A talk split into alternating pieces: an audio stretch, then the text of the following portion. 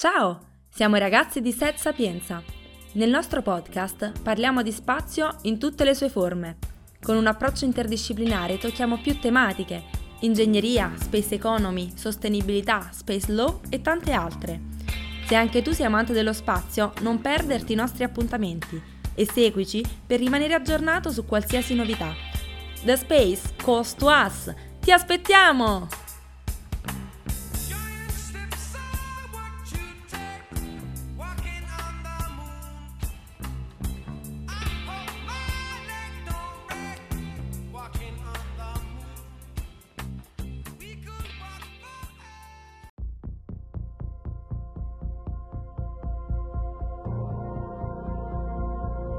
At NASA, we have always answered the innate call to go, With Artemis, We are going to stay. proving that humanity, Can live on the moon? Mars, and other worlds. and share the wonders of the solar system with all. Our story is one of people. All those who make this journey possible. From advocates across communities, To companies across industries? To countries around the world, we achieve This collective endeavor. our efforts create impact for all. technologies that revolutionize industries. and jobs that bring prosperity to people. The discoveries from space benefit the way we live on Earth today. and those from the moon will create a better future for generations to come. But to do that, we must go. Ciao, sono Gianluca e vi do il benvenuto alla prima puntata della rubrica sul programma Artemis. Nelle seguenti puntate tratteremo diversi temi, a partire dalle differenze con le missioni Apollo, da come sono stati scelti gli astronauti e a come creeranno la nuova base. Iniziamo col definire che cos'è il programma Artemis. Partiamo per questo dalla scelta del nome, ovvero Artemide, dea della caccia e della luna, nonché sorella di Apollo. Vi ricorda per caso qualcosa? Ebbene sì, la scelta sul nome sembra banale, ma effettivamente era quella più adatta per descrivere una missione gemella a quella precedente tra gli anni 60 e 70.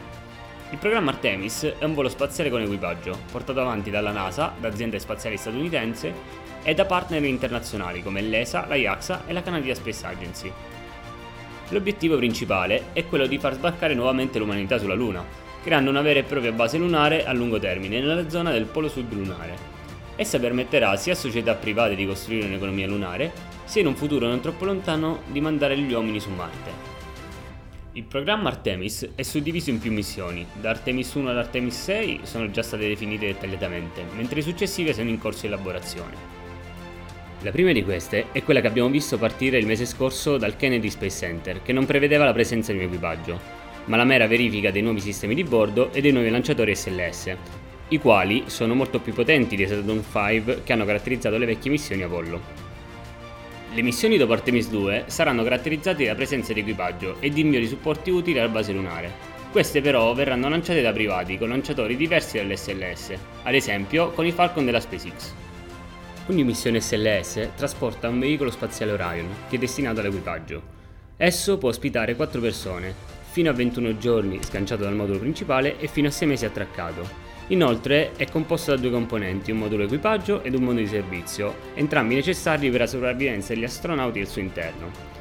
Inoltre sul lanciatore è prevista una nuova stazione spaziale, se così si può dire, la quale verrà implementata in orbita lunare chiamata Lunar Gateway è destinata a fungere da centro di comunicazione energia solare, laboratorio scientifico, modulo abitativo a breve termine e area di contenimento per rover e altri robot.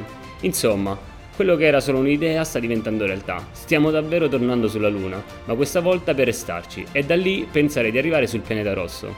Ma quali saranno ora le sfide se il programma Artemis dovesse arrivare a compimento?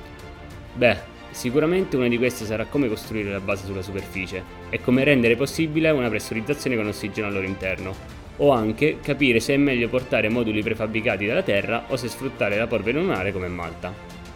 Sarà interessante vedere come i vari enti spaziali affronteranno queste sfide. Per questo, se sei interessato a scoprire tutte queste curiosità, inizia a seguirci e proveremo a rispondere ad ogni tua domanda. The Space Goes to Us. Ti aspettiamo! Oh, casomai non vi rivedessi? Buon pomeriggio, buonasera e buonanotte.